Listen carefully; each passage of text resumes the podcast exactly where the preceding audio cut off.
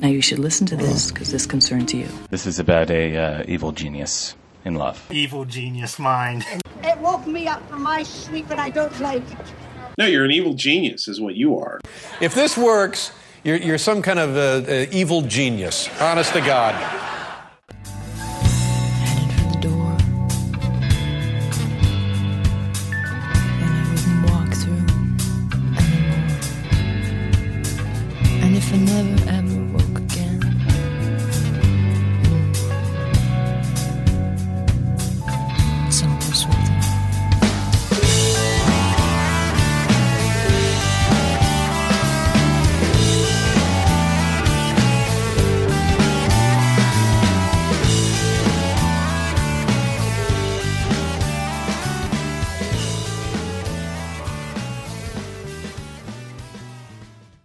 Welcome to the Evil Genius Chronicles. I'm your little podcast buddy, Dave Slusher. Welcome to this show. First, the business. The show is not kid safe, not work safe, not safe for anyone in any context. If you're here, it's at your own risk. You'll sign the waiver uh, on the way out. Creative Commons license, non commercial attribution 4.0 unported. Theme music is by the late great band The Gentle Readers. They're at gentlereaders.com. Bandwidth is provided by a Cashfly under the kind auspices. What's an auspice? I don't really know, but Backbeat Media. They provide. Uh, they're, they're my uh, they're my pimps in this world. I do not speak for my day job. I don't even speak my day job, not because I'm not proud of it, but because they are not responsible for this nonsense I'm spouting. It is entirely my own nonsense on my own time uh, on a Saturday morning. Thank you very much. Let us get directly to a song. Um, like I, I basically have um, two uh, mechanisms by which I find any new music now. It's either the Irish and Celtic Music podcast or it's a child tells me about it. This is the latter. Um, the the kid, uh, as far as I know, I'm not sure if the kid has ever heard any of the comedy. I am familiar with Bo Burnham as a comedian. I've heard him as a guest. I listen to a lot of podcasts done by comedians, and he's been a guest on uh, a number of them. But I didn't really know anything about him. I'd never heard any of his stuff. This is a song that seems entirely appropriate. This is the song Content.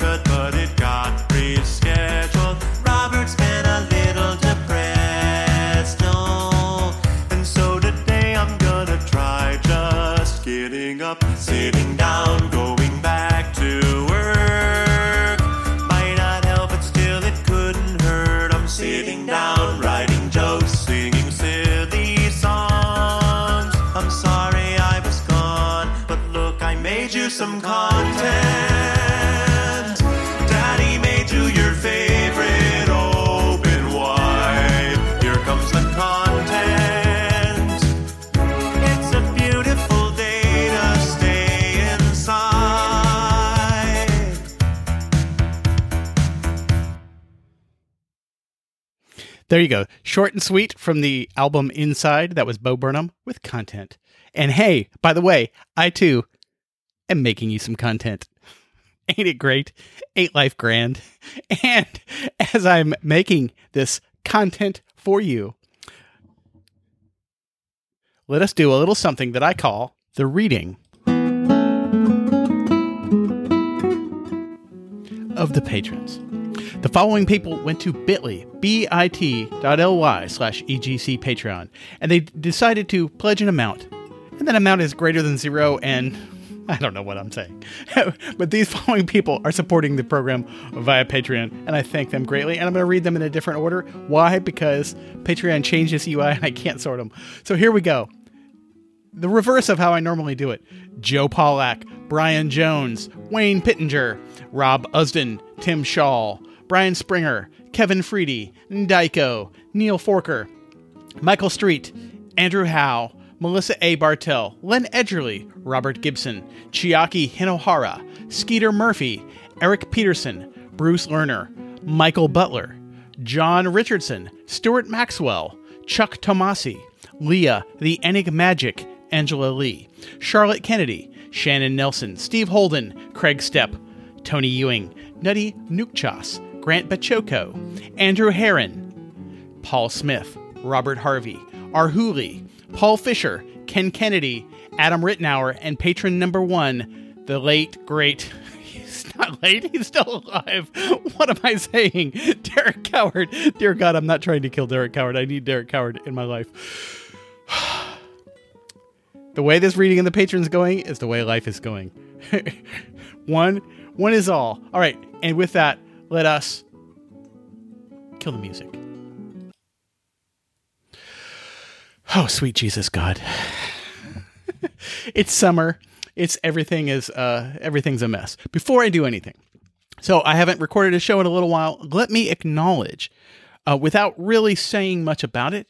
Um so like every podcast I listen to uh you know has a Roe versus Wade overturning bit. And let me acknowledge, much like in the early days of the pandemic, let me acknowledge that I'm not uh, uh, so disconnected from the world that I don't know this is happening. But I don't know what I can say about it. I don't know what I can do about it. Uh, I feel uh, kind of helpless. Um, I don't know. I don't know what anyone can do, other than you know they say vote. It's working great so far. okay, great. I will tell you a little bit of a story. Back when we lived in Atlanta twenty some years ago, um, we had some friends that were active in GARAL, which was the Georgia Abortion Rights Action League, which was a subsidiary of the National Abortion Rights Action League. And uh, as is often the case with um, anything on the progressive side of the, the the fence, everyone's hearts were in the right place and their heads were up their asses. and so they actually, Amy Ray of the Indigo Girls uh, w- was willing to do some stuff for them. And I can't remember exactly what they did, but it was a complete mismanagement of uh, Amy Ray. And they burned their karma and got basically nothing out of it. And Amy said, okay, I'll do a thing. And Amy did a thing. And they, it's like you could have held a big benefit. You could have done all kinds of stuff. And it was like, Amy was like background music for a cocktail party, or it's just stupid, whatever they did. And there was a point in time where uh, I was on these emails and I got an email and the um, the email address that sent it was abortion is great at yahoo.com or it could have been hotmail or something like that. And that was one of those things where i thought you know i want abortion to be safe and available to everyone who needs it. But absolutely that is not at all. I don't believe that it's great. I think it's an awful tragic decision for someone to have to make. And the fact that it's a tragic decision is why they need to be able to make it without any more tragedy than is already uh, already involved. So that's pretty much all I have to say about that. Should I rant and rave first? Let's gently rant and gently rave.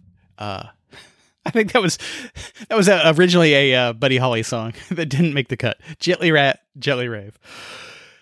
Um, I did not rage quit. I gently uh, quit. Retirement starts today radio. Which i've been listening to for a while and it was definitely a show that i i didn't love um, and i mildly liked. But i listened to his episode that was called uh, why i hate the fire movement. And let me tell you, I did not um, unsubscribe because he hates the fire movement.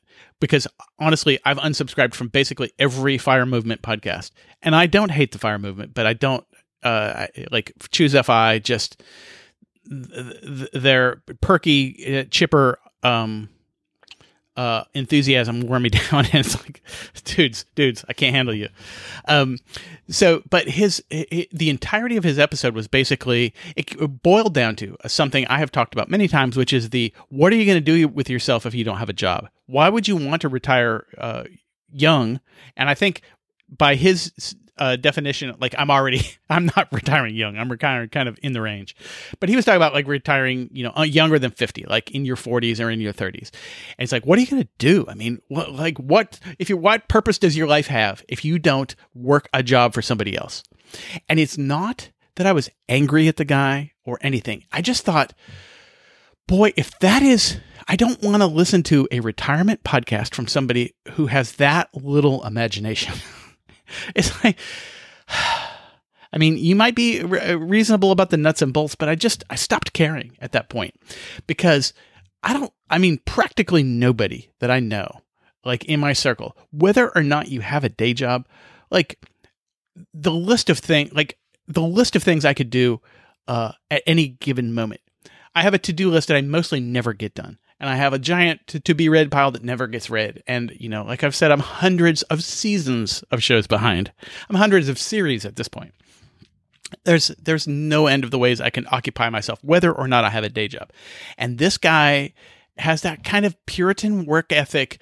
Well, what's your value if you're not clocking in for somebody else? I'm like, God damn.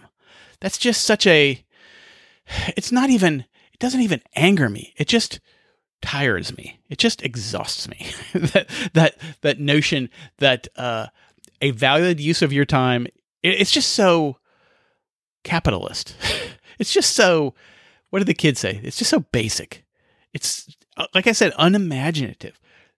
Oh, if you're, uh, you know, if you're doing work for somebody else for money, that makes sense. And if you're doing anything for any other reason, I don't get it. Like, ugh, dude. Okay. So that's pretty much that. I, at this point, I was listening to so many, uh, like, uh, uh, some form of financial podcast. Most of them have flaked away. I got rid of Afford Anything. I've got rid of Chuazai. I've got rid of most of them. I tried stacking Benjamins. I did not like it. So, uh, I, I think I, I think I'm down to like sound investing and white coast white coat investor, and uh, everything else I think has gone by the wayside. So these podcasts in my subscription list, man, they're like the tides. They come in, they go out. I will also mention, um, as I'm working through the backlog, I was listening to an episode of Benjamin Walker's Theory of Everything. And uh, I don't remember, I think I mentioned when I subscribed that he was an early podcaster. And I was listening to him in the 2004, 2005 era. Um, and somehow or another, I just dropped off. I don't think I ever, I don't remember unsubscribing, but in the many migrations from platform to platform, you know, I was using BashPodder, uh, you know, running on a cron job for a while. And, you know, I've tried very many, many podcatchers over the years. And I think maybe it just got lost. Or maybe he changed feeds and I didn't notice or something. But anyway, so I, you know, a year ago, I resubscribed and I listened to his episode from a couple of years ago. It was like six years ago. And it was called The Secret History of Podcasting. And I will link it um, in the show notes. So if you want to also listen to it, go to evilgeniuschronicles.org. You will find a link to Benjamin Walker's uh, episode.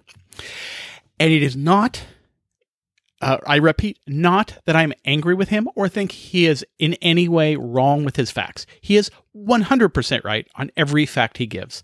But, but my friends, it's much like I basically was disappointed in that episode in the same way I'm disappointed with that Earbuds documentary um, where the LA com- comedian types, and I don't even remember which ones, they're the ones that organize LA Podfest the ones who basically believe that podcasting uh, started in 2009 and was, uh, you know, there was a bunch of stuff, technical stuff happened, and then Chris Hardwick, Kevin Smith, and Marc Maron got involved, and then things kicked off. And so that is a perspective. Uh, I don't agree with the perspective, but that is a perspective. And Benjamin Walker's perspective was very, like, very Berkman centery. In fact, one of his anecdotes was about uh, you know, going I think to brown bag lunches or uh, doing something that involved the the Berkman Center. And uh, other than Dave Winer and Chris, Chris Dave Winer, who I know personally, I've had breakfast with Dave Winer. Um, as I said in my uh, podcast Hall of Fame speech, a combination of Steve Wozniak, uh, Jerry Garcia, and Ted Kaczynski. Let me repeat that here. He never got mad at me about it, so I'm trying to spread spread that joke a little farther so he can hear it and get mad at me about it. Um, so Dave Winer is the only one I know personally. I've listened to Chris Lydon stuff. Those are people that I identify as being in the game before I was in the game. There ain't that many.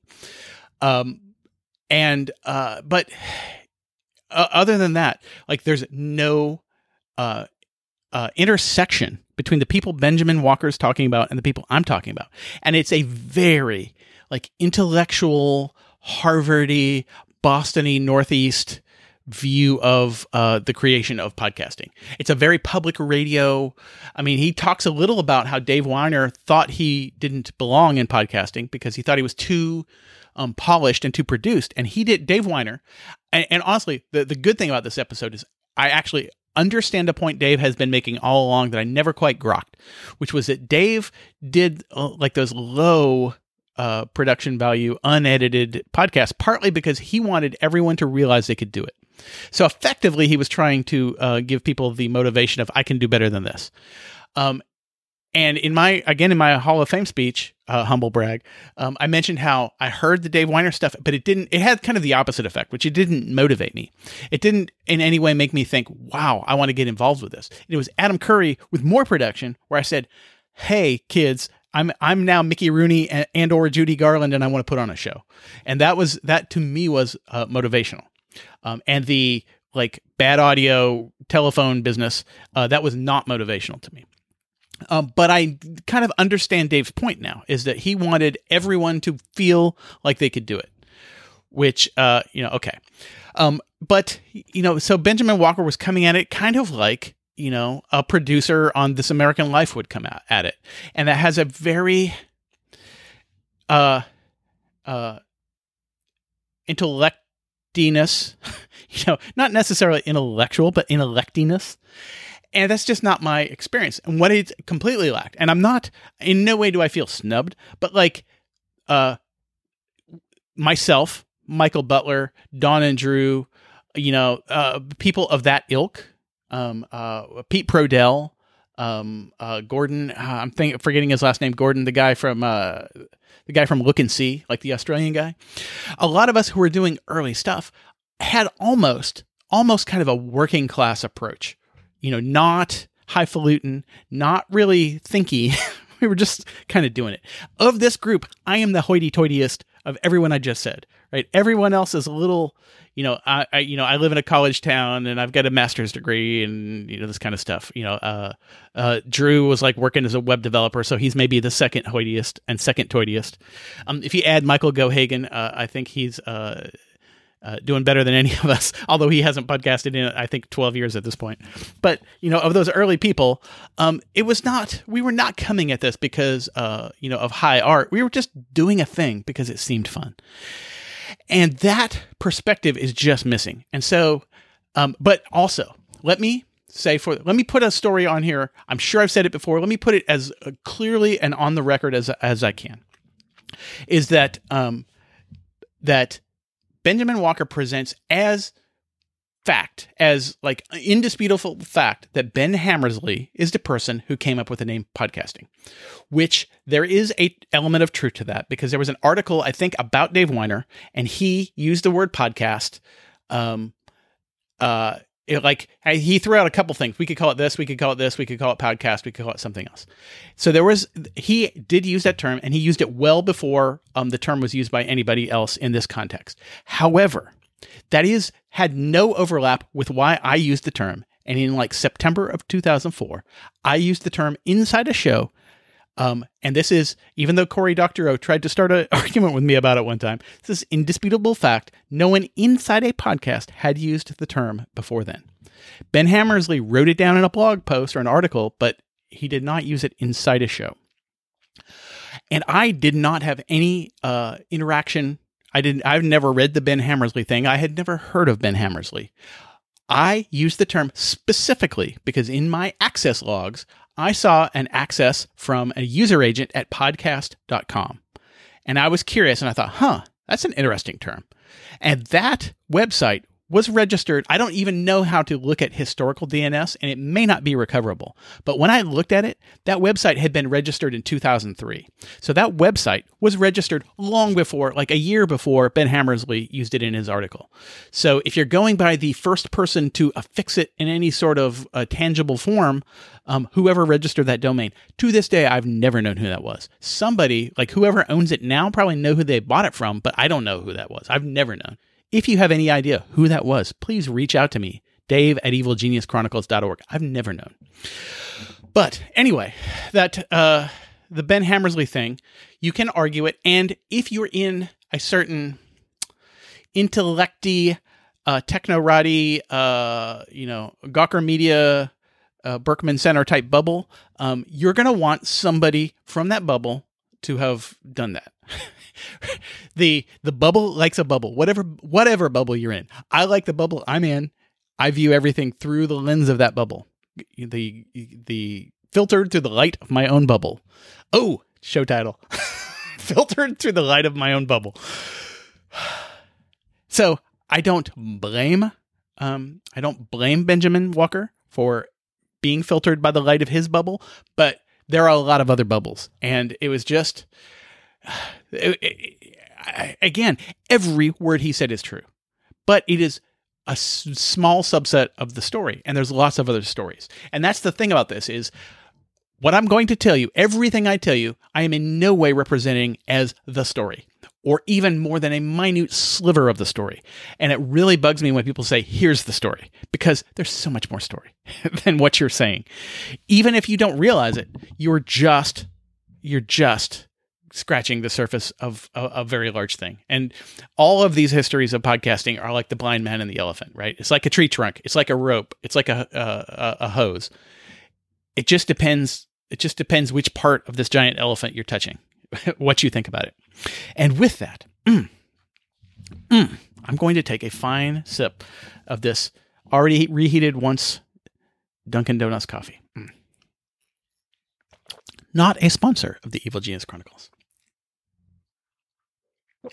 oh that aged poorly go one more sip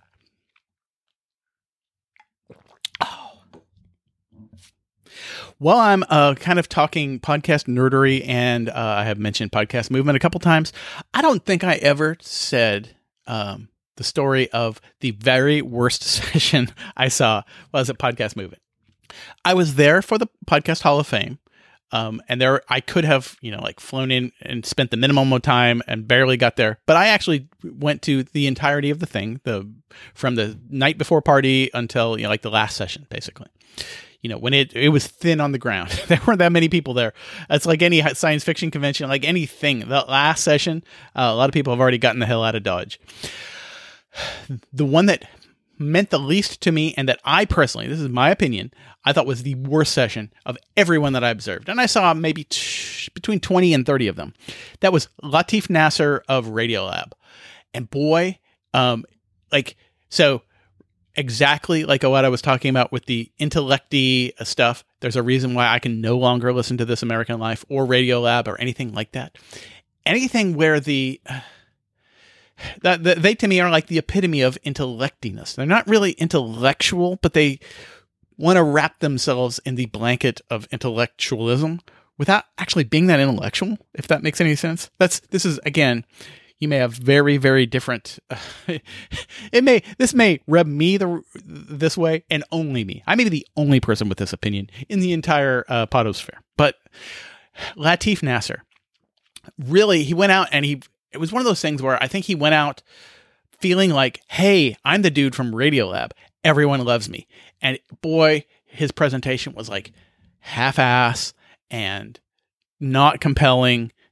And it was it was kind of like I, I have said many times that any any show, the live episodes, when you're listening to the recording of the live episodes, they are always the least compelling. Ice Cream Social, a podcast I love, when they do their live episodes from from Scoopfest, the worst listening experience ever. Again, fun to be in that room, and mostly you're playing to the room. The the live WTF episodes consistently the fucking worst shows. And by the way, Oz 9, a show I learned about from Podcast Movement. And they I've listened to all of them and they one of them was a live in front of an audience uh, episode at a convention. The absolute worst episode of Oz 9 was that one in front of the convention audience. I don't know if there are other live ones, but that one was awful compared to everything else because it just when you're playing to a crowd that you're not part of, you're not being played to and th- so you know the live episodes just are the worst and i feel like he was basically trying to play to a friendly crowd for one thing i think the crowd was not as friendly as he was expecting i think people didn't automatically love him as much as he was expecting to be loved but it was just like a nothing burger uh, of a uh, and i was like it's maybe 10 minutes in, I thought. And I was sitting really close to the front because I think I had been there since the previous session. And I was like, "Ugh, do I get up and walk out now? Or do I just suffer through this? I think I sat there and made notes on something else and just tried to occupy myself. But boy, was my head gone. And uh, hmm, just, uh, just lost me. Um, I heard an interesting quote from uh, on the Penn Jillette podcast, and I do. Penn was quoting someone else. I just don't remember who it was, but um, the phrase was they were talking about. Uh, it was a review of some thing. Was it a movie? Was it a TV show? Or something? But but um, the phrase, and again, this, this is now like third or fourth order, right? Because it's a quote by somebody who I can't remember. But he said the the phrase was, uh, "There's not a lot of love in this." And that was actually an incredibly good thing to hear because it actually crystallized a thing for me. Um, I have been reading the Bosch books, and I've read, I just finished this week, I finished the book number three. There's, I think, 20 some main Bosch books, and then at some point there are some that like cross over with the other characters because when you got a couple series, you know, you got to series it up. You know, series is as series does. But thus far, I think um, at this point, I don't know if Michael Connolly had branched out into like the Lincoln Lawyer Business or any of the other stuff, but like through the first three books, they're actually pretty compelling. They're fast reads. They're zippy. I'm, I'm really enjoying them. About this time last year, I was taking the WMG publishing uh, workshops with the done by Dean Wesley Smith, and I thought honestly, even though I got them half price for some kind of promotion, uh, by the time I was done, I thought, "Phew, geez, I overpaid for this because they seemed pretty half-assed. Um, they weren't. They were probably the value was uh, commensurate, but it wasn't. It was kind of by the end. I was like, oh, geez, what am I? eh, okay. I mean, it's good that I know the things I know now, but I just. mm. And uh, around that time, I read um, one of Dean Wesley Smith's, uh, the first novel of his Cold Poker Gang series. And the premise of this series is that there's some retired cops and they have a poker game and they discuss cold cases. I'm not sure how these cops have access to the cold cases. There's that is just the beginning of a thing. Uh, that these book this book when I read it was structured like a book. It had Act One, Two, and Three. It had characters. It had characterization somewhat. Um, you know, but in the end, it just was nothing. There was multiple places. There was like a page talking about how good KFC. I mean, it's very much having been in his workshop, and I know that he talks about how he starts writing. Um, he writes as clean a prose as he can, and then he just publishes it. You know, he's self-publishing these things. He's not. They're not getting much editing, and that was the point where I thought, oh yeah. I, I can totally reconcile the book I'm reading with him saying he doesn't ever go back and redo anything because um, if you did, you might have taken this really boring and really stupid couple pages of the book where the one character is rhapsodizing about how KFC is cooked. I mean, it reads like it reads like an old style pulp thing where you just got to get the thing down and you're getting paid by the word and you just got to keep the fingers moving on the typewriter. And but on the surface, it's you know, it's like like a Coke and a Pepsi, right? The Bosch books and that Dean Wesley Smith book, they're 80% the same thing, right? Why do I like one and really, really, really hate the other? Um, when they're got so much in, in common. And that phrase from the Penn Sunday School, that's what crystallized. There's not a lot of love in this. The Dean Wesley Smith felt by the numbers like punching a clock. It just felt like it didn't feel like he loved it. And the Bosch book feels like he loves it. There is a reason why it's a big, uh, successful book, is a, a big, successful series. Um, because it feels like he loves it. It feels like he really knows this stuff. Like he was a uh, he was a reporter that covered the police. It feels like he knows this stuff really really well. I don't I can't verify if you know he's saying the right number for the right forms and this is actually how cops do things. But to my layperson, uh, I believe every bit of it. And there's a lot of shit like Cold Poker Gang book I just didn't believe. And also like the guy's daughter uh, is a poker player whose uh, boyfriend is like a really successful poker player, so they have access to a private jet. Or a private plane. So anytime they need to go somewhere, they just borrow the plane and go. Yeah, like everything was so convenient for this, and it just, it was just, un, it was uncompelling. It wasn't even bad. It was uncompelling. It was in its own way worse than bad because you know a big swing that, that didn't hit is one thing. It wasn't even a big swing. It was just barely showed up, and that's the that's uh, the thing that I really uh, disliked. Let me talk about two things I do like. Um, one of them, y'all who, have been here more than uh, six months, heard me uh, kind of get excited about and then lose my excitement for the Moon Knight uh, TV show on uh, Disney Plus. My experience with, and Moon Knight is one of my characters. My experience with Ms. Marvel was completely the opposite. Um, I don't remember if I mentioned this last time. I really enjoyed the show. By the time you get to the end, um, there was a, kind of an overlap between Ms. Marvel and Watchmen in that um, it's a very large plot point in the Ms. Marvel show, the partition of India and Pakistan, um, which is at least a thing I know existed. Unlike the Black Wall, the Tulsa massacre, the Black Wall Street massacre, which I didn't even know existed.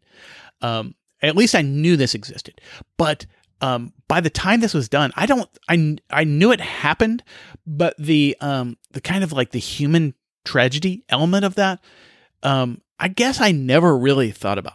In its own way, you know, it's similar to, you know, like the problem, uh, you know, it, like the Palestinians being ejected out of Israel and then having nowhere to go. Effectively, you know, you have people um, taken from everything they've known and moved to somewhere else where, and then vice versa. it's like just people swapping and people were losing their homes left and right and people just being given homes that they didn't deserve and you know all this kind of stuff. It's just tragic.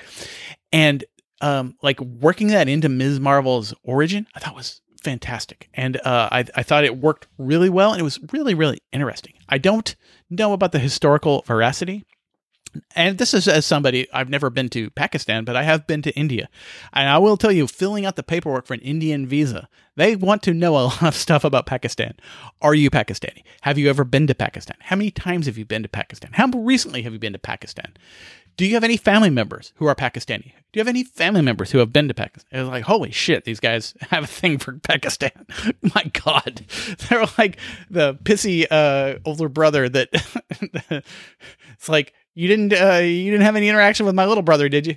Oh, geez. Anyway, so Ms. Marvel, um, and I didn't have much expectation because Ms. Marvel's not one of my characters, and that show was fantastic. And Moon Knight is one of my characters, and that show was just dull.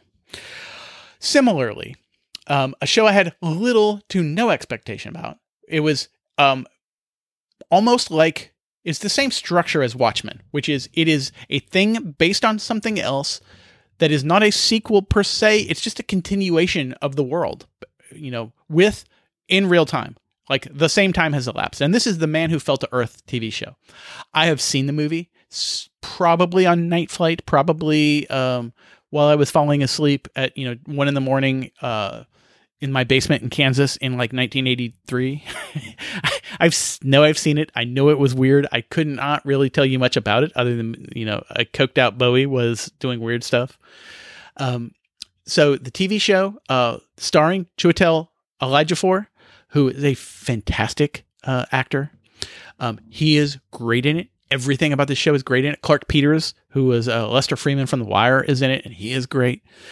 Um, and uh, and it's one of these things where it it references. Sadly, if Bowie had lived, I'm sure he would have you know been in this. Um, uh, Bill Nighy plays uh, the part that would have been Bowie. Um, it's the same character that Bowie played in the movie. You know, again, now he's you know, his, he's an old man, but you know, he was a young man at the time. And uh, boy, I liked pretty much everything about this show. Um, the guy who I'm trying to think his name. His name is like Jimmy something. Jimmy Smith. Uh, so Jimmy something. Jimmy Slobodnik. What, whatever his name is. He's an actor, and you would know this guy if you watched Letterman in the 2000s. He was like uh, Lyle the intern, the creepy guy who would come on. He's creepy in everything he ever is, and he is creepy in this show as a CIA operative. Um, boy, he is really something. I highly recommend this show. I have on my Plex the original movie, and I mean to go back and watch it. I haven't done it yet, um, just to just to refresh my. I watched like the first five minutes of it, um, and I need to watch the rest of it. Um, but boy, I really, really got into this TV show. I thought it was really uh, fantastically done, really compelling. I liked everything about it. It it rele- is timely and relevant, much like Watchmen. You know, the Watchmen comic book was about the nuclear affairs at the time, and the Watchmen TV show in you know 2019 was about race relations.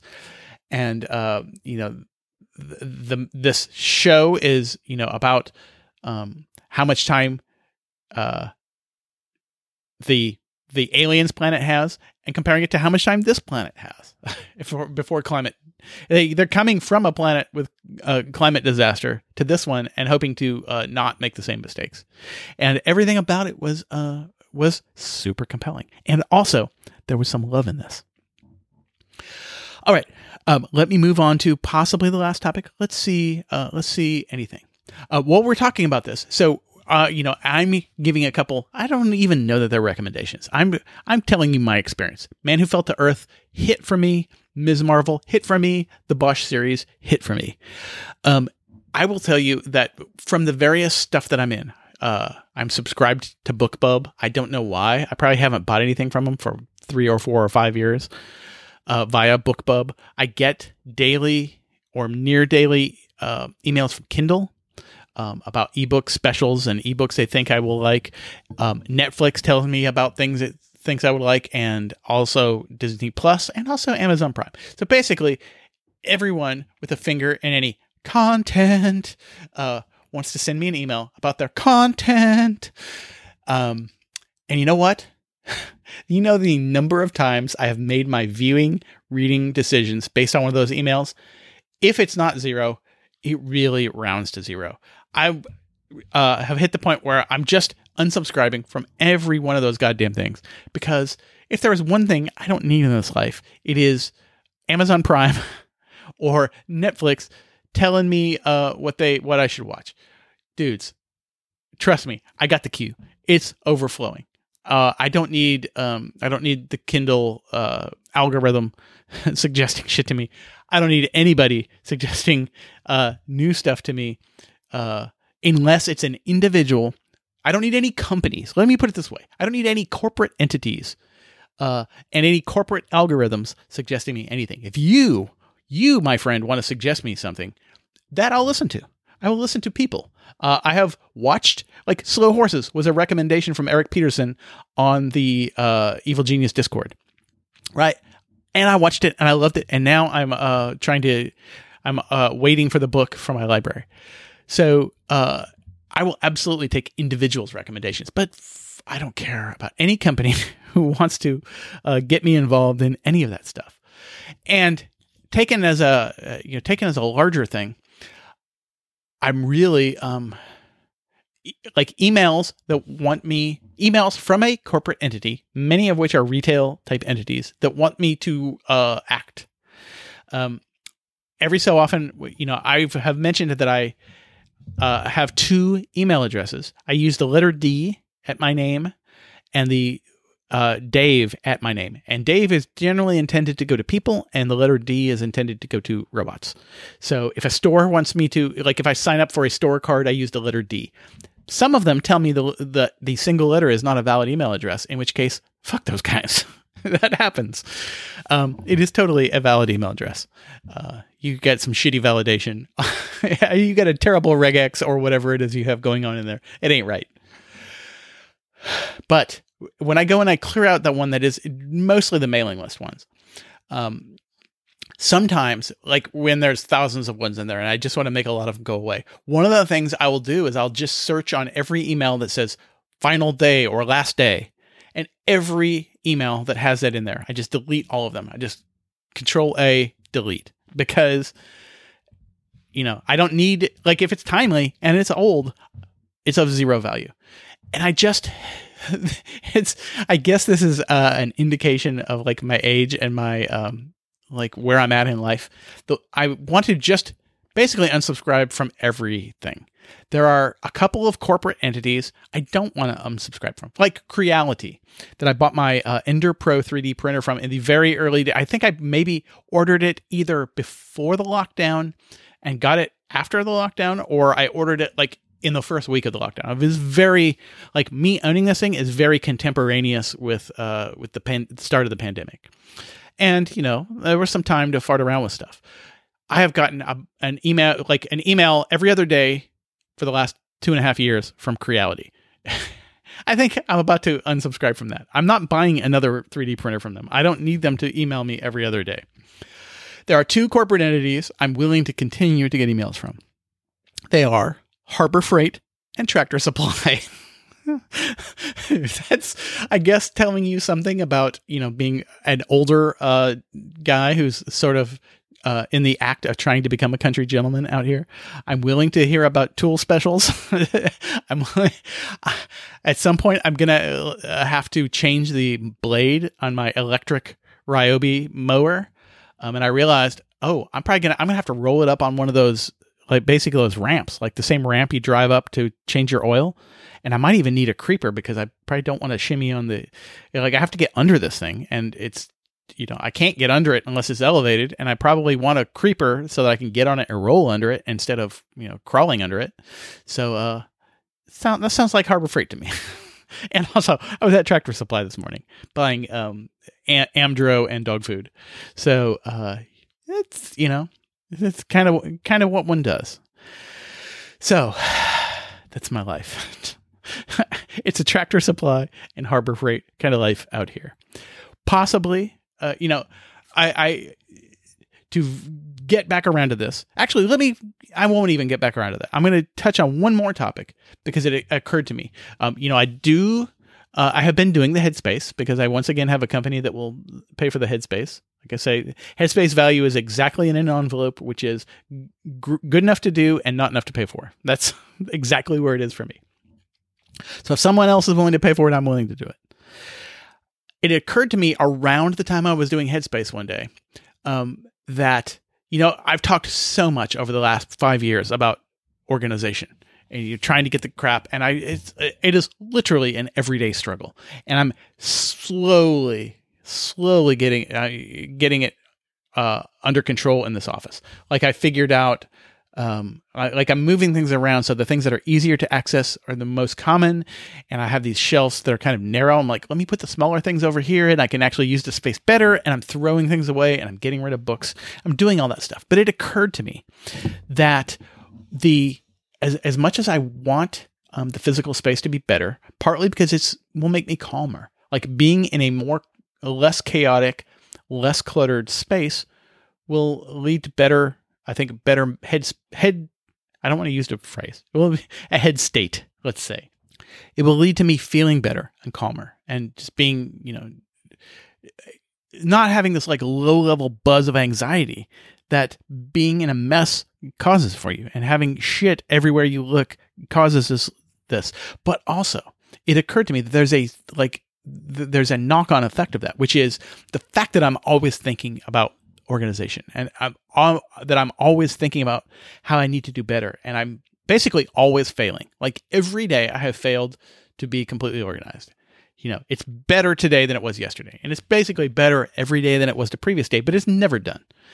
And I realized that that buzz, like that low level bee buzz, you know, it's like when there's a one mosquito in your bedroom and you just hear it and is it, that's enough to keep you from going to sleep even if it never bites you. Just hearing it is enough to keep you from going to sleep. It's just circling your ear and eh, that's what that um not the not the disorganization and not the stuff the worry about the stuff the thinking about the stuff and the realizing that i've failed about the stuff. That is in itself um a problem. And uh, that's actually one of the biggest reasons to um, possibly possibly make a um, basically a, a uh, death march towards like just taking say a weekend and doing nothing but getting stuff out of uh, my line of sight uh, there's so much Gantt chart to dealing with this. Like there's stuff I want to get to my cousins. I have this old footlocker from my grandfather that one cousin wants to take. I was willing to throw it in the dump. My cousin wants it. So I want to get it to him. But also, if I'm shipping him a giant box, which will probably be not cheap to ship, might as well fill it with shit. So I got to identify all the stuff I'm going to send to him. Which so which means there's all now there's other steps, which means I can't get this thing going until I do other things. And every time you get yourself in that situation, you're setting yourself up to fail because I can't fix this one thing until I fix something else, which means I can't fix something else. Anytime you got to have this whole row of dominoes, nothing but the first domino really works for you. So I've got to break that. I got to break that cycle. You can do it. I guess one way to do it is to just do everything and then it's all done. And the other is to like be really smart and fi- see if I can figure out what is the first domino and what is the thing that if I do it will unblock everything else. How can I clear the logjam?